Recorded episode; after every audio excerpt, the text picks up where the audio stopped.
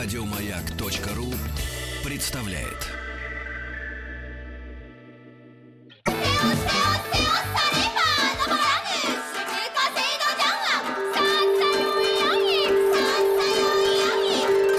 Правильное название Японии – Ниппон.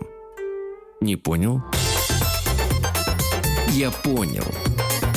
Это Япония. Дорогие товарищи, вы ждали, мы ждали и дождались этого дня. Э, Виктор Петрович Мазурик снова с нами. Виктор Петрович, очень рады вам. Мы никак не Очень. можем выбраться из... Сейчас, сейчас, сейчас, Виктор Петрович, момент регалии, регалии, сначала регалии надо. Доцент кафедры японской филологии Института стран Азии и Африки Московского государственного университета, кандидат филологических наук. Наш цикл посвящен культуре и вообще э, стране Японии. Я Виктора Петровича встретил сегодня с бутербродом в руке. Прислали соседи подарок, бутерброд. И я Виктор Настоящий. спрашиваю, ну а что, Ви- Виктор Петрович, у японцев-то есть колбаса? Он говорит, ну теперь да, есть. Но, говорит, до 19 века вообще э, мясоедения, да, вот такого коровьего, У нас молочного хозяйства не было. его не было. То есть они ели только рыбу, условно говоря, да, ну и экзотические птицы. Ну, диких некоторых там птиц даже. э, Вот охотники. люди. Конечно. Да, безусловно. Виктор Петрович, а, а, к чему мы сегодня приступим? Мы э, будем постепенно переползать из эпохи феодальных войн в период мирного уже государства. Правда, весьма тоталитарного, но тем не менее хотя бы без войн. Вот. Почему это важно еще... мы не закончили некоторые очень важные моменты Да-да-да. в средних веках. Дело в том, что Средневековье — это такой период, который сегодня заново начинает переосмысливаться, еще все точки над «ё», так сказать, не представлены. Вот, вы знаете, потому что, ну, когда я учился в школе, нам говорили, что средние века — это просто Мрак. обидная остановка между интеллектуальным драйвом античности и нового времени. Вот какая-то такая запинка какая-то странная. Хотя, вообще говоря, не бывает в истории культуры такого, чтобы что-то было случайное или ненужное. Сейчас начинают догадываться. Собственно, уже в Серебряном веке там Бердяев о новом Средневековье писал, и многие другие значит, говорили об этом. О том, что э, Средние века, на самом деле, это очень важный период. Э, вот формула, маркс... такая материалистическая, грубо материалистическая, я бы сказал, формула, что бытие определяет сознание, она, как любая, в общем, формула, очень неполна и неточна.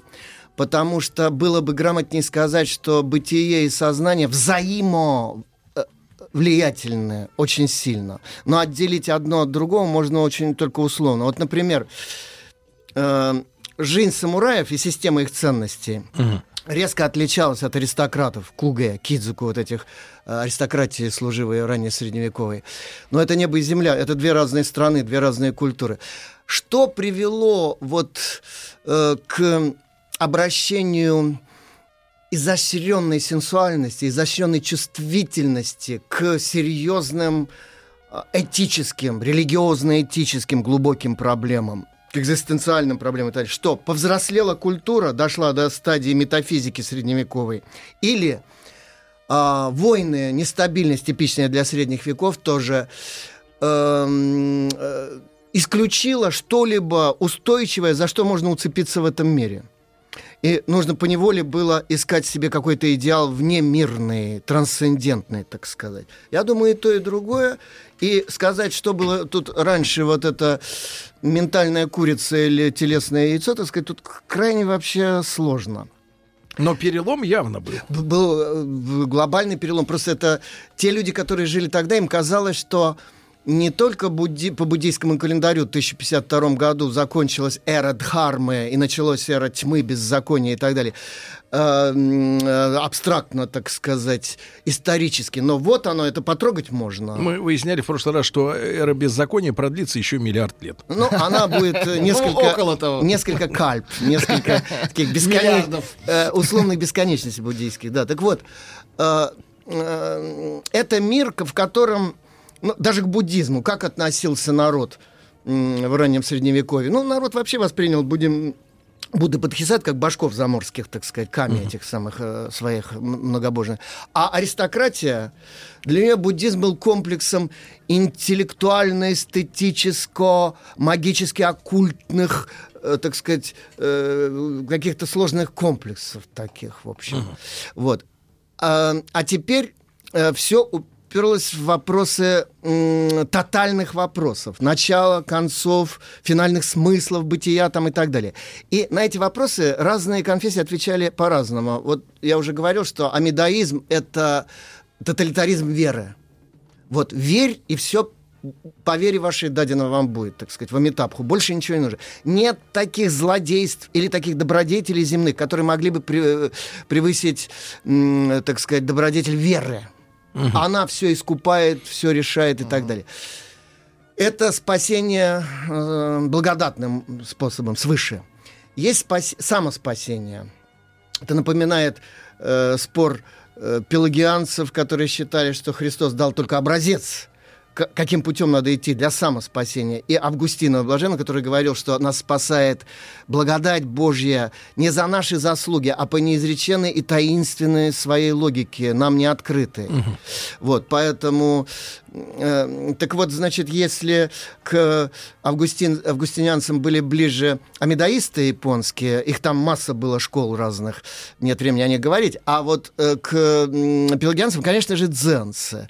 И я уже в прошлый раз говорил о том, что для воинов вот эта вот дзенская практическая медитационная э, тактика, она была не просто какой-то ментальной идеологической программой, она была способом выживания на поле боя, потому что там формировалось то сознание, которое угу. умеет переживать сингулярное время. Э, сингулярность это такая точка математическая, у которой нет внешних характеристик никаких, ни размерности, ничего. Это время вечного мгновения, так сказать. Вот который на поле боя там каждое мгновение судьбоносно, не думая о мгновениях свысока, так сказать. Mm. Вот. Там э, все решается сразу и тотально. И поэтому воин не может там размышлять, он не может предаваться эмоциям. Э, э, Некогда. Э, ну, это такая адаптация к войне, по да, сути. волевому а, выбору да. и так далее. Он mm. живет вот в этом вот мгновенном и одновременно вечном времени. Времени, которое они сами назвали накаима, внутреннее сейчас. Угу. Это абсолютная сингулярность, конечно, вот по определению. Вот. И вот э, как это, значит, э, понятно, что это этика самурайская. С одной стороны, она имеет земное свое, так сказать, земные этажи. Что это значит? так же, как и на Западе, это этика вассально-сюзеренных отношений. Вассал считает всю свою жизнь служением своему господину, а господин считает своим долгом эм, опекание, так сказать, милость он по отношению к своему вассалу. И вот на этих двухсторонних отношениях, э, на этом двустороннем договоре вассальной суверенности строится вся система общественных отношений государств, а не на писанных конституциях по образцу китайской абсолютной монархии, которая у аристократов была. Угу. Все. И поэтому я вот часто говорю своим студентам, знаете, при всей фантастичности и экзотичности вроде бы поведения и размышления самураев, абстрагируясь от тонких этических моментов, если поставить нас вот грубо, в грубо материалистические условия жизни этого времени, вот себя поставьте, и вы с изумлением обнаружите, что вы будете действовать точно так же. Потому что вот, например, вот... Э, Не мы такие, жизнь такая. Да. Ну и все. Да. да. Сеппуку вот, например, ну вроде бы это, это вот абсурдно. Показывают разрезание живота. Да, ну, да, на грубонародном э, чтении этих иероглифов разговорным это харакири, вспороть брюхо, но по книжному, так сказать, напоминаю наш э, латинско-греческий слой, так сказать, лексики, это сеппуку. Так вот, значит, что это такое? Это там можно сколько угодно в этом виде символизма. Например, считалось по-японски вся иде, э, фразеология говорит о том, что все тайное, э, все подспудное в животе как бы содержится. А-а-а. Так вот, открыть живот и показать вам, вот моя внутренность, она чиста, смотрите. Ой я не имею, ни, ни, так сказать, у меня нет никакой черноты внутри uh-huh. и так далее. На самом деле, вроде бы этот обычай взят у северных народов, у айнов, судя по всему, историки это открыто. Кстати, все, кто глубоко этим интересуется, адресую книги отечественного япониста Спиваковского «Самураи. Mm. Воинское сословие Японии». А правда ли, что очень много вот этих а, обязанностей самураев по поводу, ну, чести, войны, если я не выполняю задачу, мне надо покончить с собой. Это все было написано в мирном времени, а потом, когда наступила война и более сложные времена, было немножко сложнее исполнять э, такие, э, такие обязанности. Или это тоже миф? Самураи возникли не в военное время. Это, они возникли еще у аристократов на должности домоуправителей, чиновников там государственных mm и личных там и так далее все. Они стали по преимуществу служителями на поле брани, именно когда начались вот эти классические для Европы, мы знаем mm феодальные разборки все эти. mm Вот. Э, теперь, как менялась этика самураев? mm об этом, о диалектике эволюции вот этой самой этики самурайской очень хорошо писал наш академик Николай Ильич Конрад еще в первой половине 20 века. Если раньше этот договор был двухсторонним, в раннем воинском эписе «Сказание о доме Тайра», например, мы видим, как воин, который считает, что его сюзерен не выполняет условий своего договора по отношению к нему, он легко переходит на противоположную сторону прямо в процессе войны. И это не считается... Предательством. Это не считается, да, изменой, э, в общем-то, этики это воинской. он сам себе разрешил? Это он а, сам решил а, тогда? Ну, понимаете, так решает вот понятия «сам» в этой культуре нету. Это решает какой-то, более-менее все-таки группа людей, его семья, клан какой-то там и так далее. Mm. Потому что служит не он лично, своему сюзерену, а, а его семья со а. всеми многочисленными предками там и еще нерожденными потомками и так далее. Ну так вот, сначала этот договор был более-менее двухсторонним, а потом он стал односторонним. Причем, когда это случилось? После полувековой войны северные и южные ветви императорского дома, когда э, часть императоров бросила вызов вот этому феодальному правлению сёгунов. Э, мятежный император Дайго основал южную династию в Йосино, и вот 50 лет шла перетягивание такого каната, так сказать, кто кого. Э, конечно же, Южный двор был обречен, и они более или менее сами это понимали. Они чувствовали, что это не в тренде, так сказать, не, не в логике исторического развития времени. Потому что вот вернуть правление императорское, основанное на законах, там, на конституции, все это было уже вообще нереально. А, но, э, и, кстати, вот там возник культ жертвенного служения своему господину, и культ императора впервые возник. Не общенародный, не общенациональный, нации еще в то время не было, потому что нация — это понятие э, уже буржуазной эпохи, когда есть единый рынок, единое отношение разных uh-huh. частей государства. Это, это возникло, э, культ императора возник только сначала у южных самураев, которые воевали за абсолютно вроде бы обреченное дело Южного двора — они писали трогательные такие элегии. Император, бросаю свою жизнь твоим стопам, там, а император сюзерен сюзеренов. Вот этот вот культ императора там возник. Угу. И возникла идея, что раз я принадлежу к семье вассалов, то все мои потомки до там неизвестно какого колена они по рождению будут обязаны служить этому господину, угу. Каким бы злодеем чудовищным он ни был, каким бы он ни был, там сказать, невероятным человеком. Вот есть такой фильм был «Повесть о жестокости Бусидо». На одном из московских кинофестивалей 60-х годов он был показан в Москве и очень сильно охладил пыл тех, кто романтизировали вот эту этику Бусидо, дворянскую, самурайскую и так далее. Там говорится об одном современном интеллигенте, враче токийском, который открыл покрытые пылью веков хартии и свитки своего рода, самурайского, которым он гордился, uh-huh. и прочитал там так сказать, реальную историю этого рода, летописную, где с летописной бесстрастностью было описаны такие чудовищности с точки зрения стандартов гуманизма современного, справедливости там элементарной и так далее, что у него волосы встали дымом, и он сам с ужасом отрекся от своих предков, что вообще не характерно для этой культуры. Это мы, я име, под мы я имею в виду европейского типа культуру и вот русскую. Угу. Мы все время отряхаем прах со своих ног, так сказать, угу. далее. Отреклись от Чикатилы. Вот именно. А ведь что такое отречься от предков, даже самых ужасных? Угу. Это отсечь корни угу. корни свои. Это такая вегетативно-эволюционная культура, которая прошлое и настоящее видит как единое целое. Поэтому, если ты отрезал корни, так сказать, если они плоховатые были, ну все, ты тоже обречен. В общем. Поэтому там так вопрос не ставится. Я говорил уже, кажется, японцы никогда не свергали своих императоров. Потому что император — это первоотец э, народа, позже там вот э, нации в современном понятии этого слова. И поэтому э, плох он или хорош, это другой вопрос. Э, Отец у тебя может быть алкоголиком, он может быть кем угодно, но он твой отец. Поэтому ничего с этим не поделаешь. Я помню, как Татьяна Петровна Григорьева, в этом есть, конечно, своя логика и свои плюсы, но есть и свои вообще ужасные вещи. Э, Вот э, это не жестокость и антигуманность, это некая внегуманность. А Татьяна Петровна?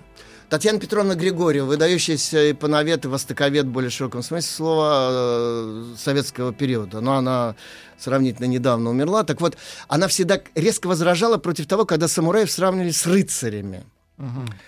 А рыцарь, э, там очень многое отделяет от европейских рыцарей самураев. Отделяет, во-первых, вот эта вот культура персоналистская, где личность сакральна, и нон-персоналистская, вот, где личность отрицается как, как факт просто медицинский. То есть в Японии не могло быть курсов личностного роста. В то время нет. Да и сегодня там, знаете, культ личности начался а, с э, эпохи вторжения западной культуры во второй половине 19 века. Вот э, интеллигенция японская, она бредила там. Ницше. Человек это звучит гордо. Ну, занесли заразу. уже. Да, э, так сказать, Восхищением. э, индивидуализм, там, э, идеология индивидуализма, возникли проблемы этические, проклятые проблемы, как в русской литературе, э, граница этики, вот ответственности, где эгоизм такой порочный начинается, а где здоровый, личностный, так сказать, самоутверждение и так далее. Ну, это уже отдельная история. Но самурай не личность. Нет, да? нет, нет. Самурай это служитель. Это живая функция. Когда надо жить, он э, живет, когда надо умереть, он умирает. Ну, Вы знаете, На бомбараша похож, да, который стреляет не в человека, а в э, вредное донесение. Вот именно. Знаете, часто вот говорят, что там неправильно понимают фразы, вот на них подкладывается наше мировоззрение, что самурай ищет смерти.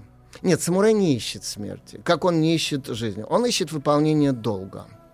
Вот очень часто, вот типичный пример подкладывания нашей идеологии под, э, это самое, под самурайское. Вот в западных фильмах самурай это такой благородный мститель. И вот кипит его разум возмущенный, и смертно вывести готов. Он чуть что выхватывает меч и начинает, Начинает значит, рубить, там ага. всех направо и налево класть.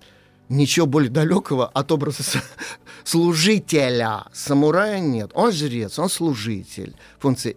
Главная задача самурая вот э, они, самураи очень любили конфуцианские всякие максимы э, цитировать. Они говорили китайскую мудрость, не помню, кому она принадлежит, значит, муж сред... э, низкой добродетели убивает своего противника кончиком меча, муж средней добродетели кончиком языка, а муж высшей добродетели кончиком кисти. Самурай это тот, кто а держит ситуацию, за все отвечает, гири исполняет долг самурайский.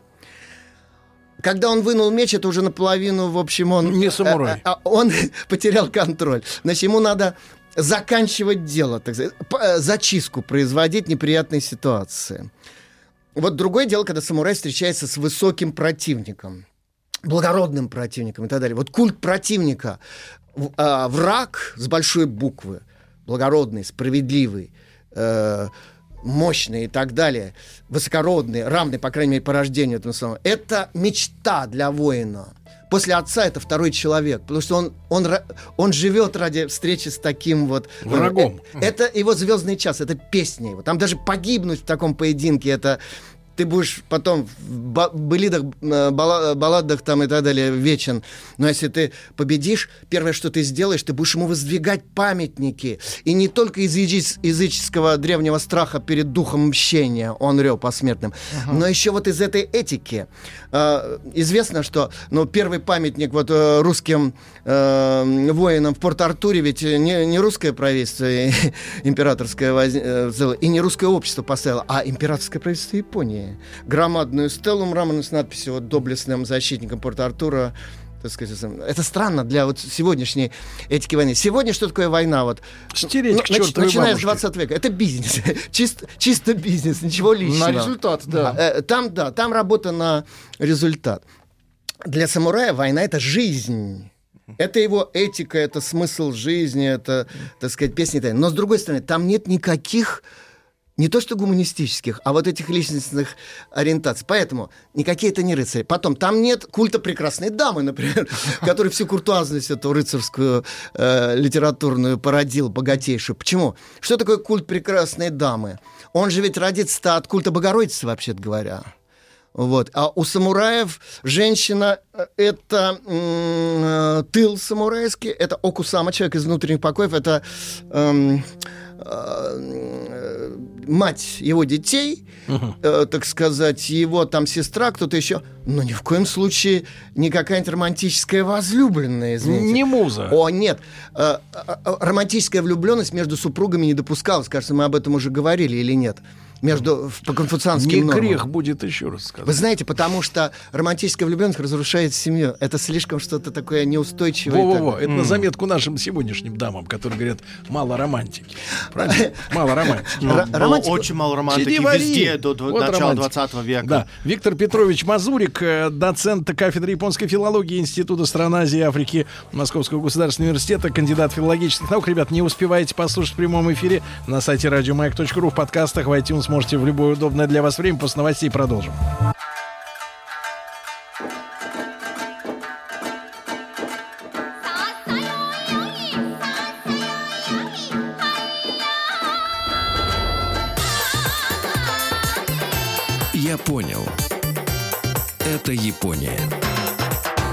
Друзья мои, Виктор Петрович Мазурик с нами в прямом эфире в нашей студии. Мы продолжаем нашу сегодняшнюю лекцию. И по- подспудно валятся вопросы. Например, «Здравствуйте! А как Виктору Петровичу видится образ самурая в фильме «Последний самурай» с Томом Крузом?» Это вот как раз пример такой, знаете, идеализации. Это вот ностальгическое воздыхание о временах высоких нравов, высокой этики, бусидо там и так далее. Вот. А вот повесть о жестокости бусидо, посмотрите вот этот фильм где-нибудь там в Ютьюбе, немножко вы по-другому об этом... Главное вот что. Мы всегда либо с ужасом, так сказать, реагируем и стараемся отряхнуться от прошлого, либо его идеализируем. Ни то, ни другое неправильно. Вот ученые и историки, те, кто занимаются кропотливым археологическим поиском там, документов и так далее, у них другое совершенно имидж истории. Другое дело, что такой, кар- такую картинную историю э, в массовое сознание вложить просто невозможно. А как массовое сознание себе выстраивает отношение к истории? По фильмам, по художественной литературе и так далее. По операм Вагнера мы представляем себе европейское средневековье. Вот с этими рыцарями. По роману э, Толстого «Война и мир» мы представляем себе 1812 год, хотя это абсолютная фэнтези историческая и так далее. Вот. Это неизбежно. Знаете, есть один способ, как от этого избавиться. Не Я читать. лично считаю. Нет, нет, нет, нет, нет. Молодец, Сергей. Нет, нет, нет. Знаете, вот, вот, кстати, вот чему можно... Есть такие вещи, у которых у соседей не грех поучиться. Вот чему у традиционных обществ, не скажу у японцев, вообще у всех традиционных обществ можно поучиться. И начинать выстраивать историю от себя. Вот знаете, если начинать историю производить от своих родителей, бабушек, дедушек, прабабушек и так далее, от своего края, вот от того города, где ты живешь и так далее, и потом уже распространять его на государство, на общество, там, на императоров и так далее. Вот тогда отношение к истории будет другим. Оно не будет черно-белым, вот либо за, либо против, как вот у нас. А ты будешь понимать, как это все сложно и как это органически с Что тобой это часть общей истории. ну вот именно. А так вообще, знаете, вот мы сказали, что да, искать романтизм, там, как говорит вот Витсон, который был суровым трезвенником, но гениально играл алкоголем, помните, в фильме «Не может быть», когда, обнимая бутылку, он там, никакого романтизма, значит, там вот история. Так вот, не ищите романтики, значит, в истории. Романтика это то, что вот у нас в душе сокрыто, оно проявляется или не проявляется. Вот как Александр Грин говорил, хочешь чудо, сотвори его, как вот э, в «Алых парусах» там и так далее. Так вот, итак, вот такая вот этика. А как это на искусство, скажем, влияло? все искусство ушло в трансценденцию, тоже за пределы земного бытия. Тогда что это за искусство? Э, Это средневековое искусство. Чтобы это хорошо объяснить, что это такое, возьмем э, извечный перед глазами у нас находящийся объект, который мы совершенно неправильно трактуем, как мартышка крыловской очки. Икона. Западные люди нас выдало поклонство, подозревают, когда мы кланяемся перед иконой, прикладываемся там и так далее. Э, значит, э, восточные люди не могут понять вот эту э, трансцендентного, надприродного бога, если это языческая культура, как вот индуистская, например, там, или синтаистская, вот. Да даже, в общем-то, и буддийская. А что такое икона? Икона — это это не совсем э, эстетическая область. Это область этико, эстетика, антология, гносеология. Это вообще все в одном. Это окно в мир Бога. Вот черный квадрат Малевича кто-то остроумно назвал антииконой в том смысле, что это мы, как блудные дети, вот блудный сын, ушедший из дома Это отца, оттуда вид на нас. мы через икону, да, смотрим туда, на тот свет незримый фаворский, который идет тепло, который от иконы идет. А это взгляд Бога на наш мир. Вот, но тот мир, который сложился к началу 20 века, э, сказать, в Европе, в России. А, чернуха такая, в общем. Э, И вот э, икона, повторяю, поскольку она портал, то это дорожная карта движения к идеалу неземному, к той красоте неотмирной, которая спасает этот мир. Так сказать, это не конкурс красоты спасет наш мир. Как вот э, конкурс красоты это вообще какой-то ужас. Это превращение человека в товар, в какой-то стандартный по ГОСТу вообще. как- 60, 90, 60, ну, что это вообще. Э, С таким же успехом человека в литрах э, э, можно измерить, там, в децибелах или что. Ну что это такое вообще? Ну как можно человеку задать такие параметры вообще? Люди здоровые или нет, которые Сволочи. а? Да нет, это чисто бизнес. Потому что если есть стандарт, его можно продать дешевле или дороже. Вот и все. Никаких других, никакой другой логики в этом нет. Но ужасно, что это вкладывают в головы подростков, детей, они начинают в это прокрустово лужа, ложа коммерческого стандарта себя вот втискивать э, с риском для жизни. Но не будем о грустном. И- Портал. Э, и это портал. Вот когда мы попали в мир потребления, а это не сегодня случилось, это еще в, до- еще в индустриальную эпоху стало формироваться, а в постиндустриальную окончательно сложилось. Главная задача потребления. Вот вся промышленность работает, вообще все, весь прогресс, все ради потребления. Любого, эмоционального, интеллектуального, физического, там, я не знаю. А теперь представим себе общество, в котором все построено на этике подвига, продвижения к тому миру, которого здесь нету. И что делает художник? Он не может показать красоту, потому что она не в этом мире. Он рисует дорожную карту красоты, вот дорожные знаки, двиг... но, э, но по ним надо двигаться своим усилием, продвигаться туда. Вот икона, Феномен иконы, он двусторонний, интерактивный. Если человек не знает, что такое молитвенное сосредоточение, а это очень сложно, это подвиг такой физический, интеллектуальный, эмоциональный всякий, то не будет работать эта икона. С другой стороны, е- э, хорошую икону может написать только человек, который вот этот опыт имеет, вот этого интуитивного знания по Фейербаху. Поэтому обычно монахи писали иконы, но не обязательно. Или просто человеку, которому это каким-то образом непонятным открыто. Вот. Так вот, все средневековое искусство таково. А, Один японский поэт XII века и теоретик, он э, написал э, э, такую теорию юген, буквально тайно скрытая, сокровенная. Это эстетика красоты, не аваре, вот этой разлитой везде тонкой чувственной красоты, а это этико-эстетика м, сокрытой красоты. Как художник к ней подводит? Вот в Европе система символов этих дорожных знаков к этой красоте, она преимущественно интеллектуальная. Или, по крайней мере, со значительным креном в ментальное, интеллектуальное пространство. Мы пытаемся понять, что такое Бог там и так далее. А здесь это э, образное, эмоциональное, а скорее даже сенсуальное из пяти чувств. Это выстраивание чувств в ту сторону, которая приведет вас к трансцендентному миру. А как можно так земные чувства выстроить так, что они уведут от земного мира? А это системное отключение чувств, одно за другим. И сос- э, введение человека в состояние саби, полной космической отрешенности от всего. Это не нигилизм, когда человек спиной поворачивается к миру, он все видит, воспринимает, и даже более четко и ясно, как вот воин на поле боя, но он ни за что не цепляется, ни мыслью, ни чувствами, ни взглядом, как, опять же, воин на поле боя. Он сквозь все проходит, идя туда, вот в этот трансцендентный мир. А весь этот мир становится только таким миражом, а вот художественный мираж выстроен как путь туда, вот как икона. Это иконная музыка, иконный театр, иконная поэзия. Как выстраивается средневековая иконная поэзия?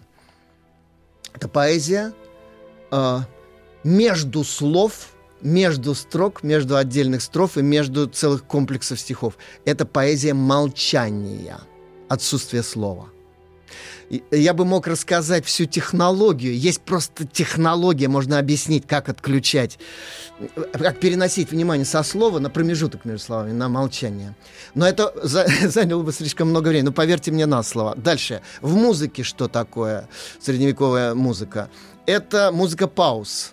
Звуки — это рамка для паузы. Главное звучание — это тишина. А звуки подводят только к этой тишине когда начинает звучать беззвучная трансцендентная музыка внутри. Что такое драма но? Это вот То есть говоря... это как стартер, да, такой, как бы он тебя раскачивает, и ты дальше должен сам. Совершенно верно. Это не потребительское искусство. Это не то, которое вам принес художник и дал. И разжевал, Художник вас пригласил на некий путь, да, по которому вы должны пройти своими усилиями. Так вот, что такое театр, но, скажем? Это выросшее из ритуалов религиозных, светских, э, уличных игр там и так далее, психофизиологический такой тренинг сознания. Это когда зритель погружается в э, путем опять же, совершенно четкой, без всякой мистики, технологии психофизической в состояние, когда у него вот эти порталы все раскрываются. Значит, э, сцена очень странно выглядит. Она пустая с нашей точки зрения. Она прозрачная, как написал теоретик театра м, конца XIV века э, Великий Дзами. Самое интересное э, в театре, в актерстве, это когда ничего не происходит. Когда неподвижная часть танца, когда никто ничего не говорит. Кстати, э, почитайте э, тонких знатоков западного театра, скажем, Сомерс, с- Сомерсета Мома, театр, да, или э, любой актер знает, что как отличить великого актера от средней руки актера, ну, от хорошего лицедея. Держит паузу, да? Он паузу держит гениально. Вот, э, значит, а, лицедею талантливому нужно там вообще на уши становиться, э, мимика там, все работает, технология. А что такое великий актер?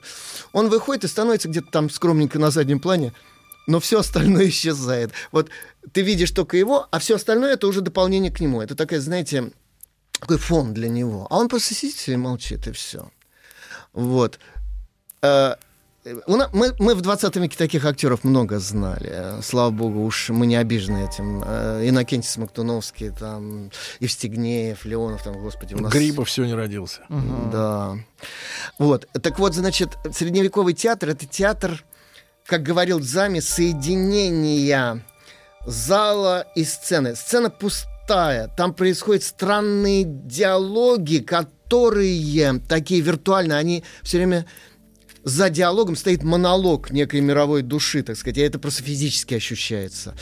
Я вот э, погрузился в чайном э, год чайного обучения в Киото в этот театр, потому что там школа алмазная Конго Рю. Целый год. Ну, да. Значит, она как бы побратим у Росенко, этой чайной школы. И там, я скажу так, вот наше русское чаепитие также от- м, отличается от японского чано ю, вот этого э, литургии чайной японской, как наш театр от э, театра но средневекового. Театр но это вот такое погружение в определенное состояние, и идеал его называл, его называл Дзами термином хана, таинственный цветок, который э, царевич Гаутама, ставший озаренным Будхой на, на горе Орла, протянул молча своим ученикам, и никто ничего не понял, кроме Кашьяпы, который улыбкой Авгура улыбнулся ему в ответ, и тот ему этот таинственный цветок истины протянул со словами «ты знаешь истину» и так далее. Это сверхсловесная передача, интуитивная, так сказать,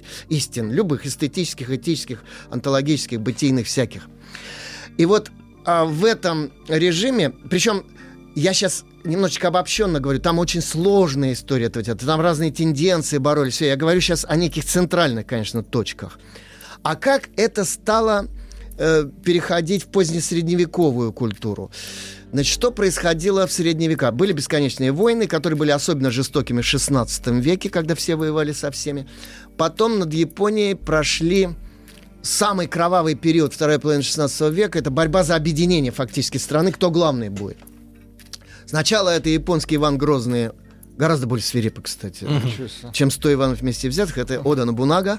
Виктор Петрович, минуточку.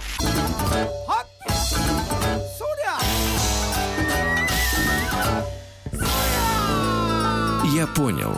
Все о Японии.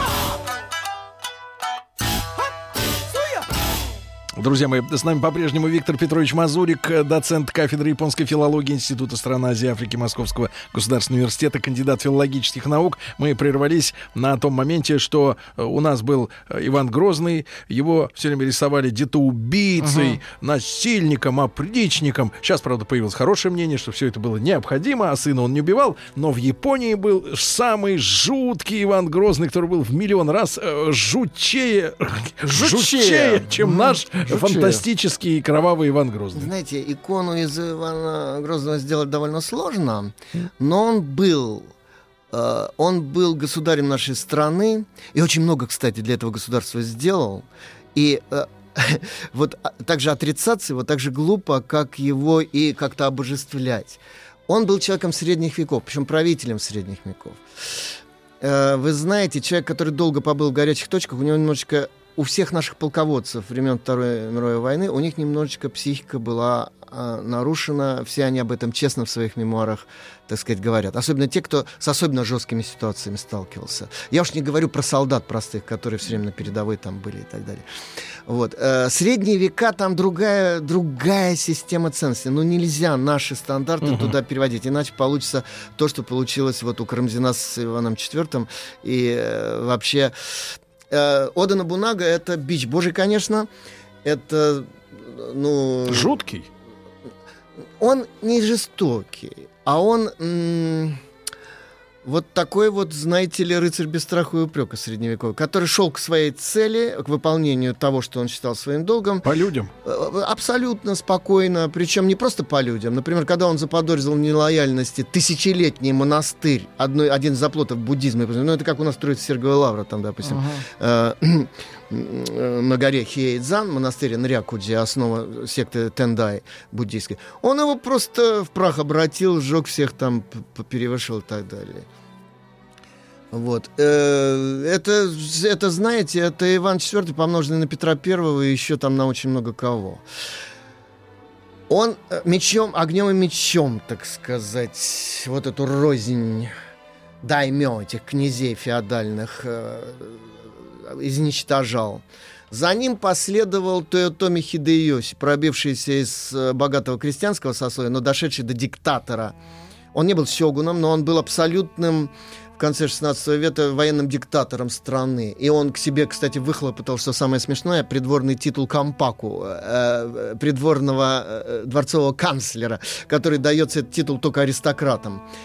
Но э, Хидеоси был Годуновым, скорее, японским. Это человек, который создал жесткую за- систему законов, которую в течение нескольких веков после этого никто не мог э, преодолеть, так сказать. И все э, в этих жестких рамках существовали. И, наконец, закончил эту триаду и завершил эпоху войн э, Токугава и Ясу который в 1603 году в городке Эдо, нынешнем Токио, основал третий сёгунат, uh-huh. сёгунат Токугава, который два с половиной века правил страной. Одна семья мирно правила большим государством, угу. наконец-то объединенным унитарным, с центром очень жестким э, в Эдо.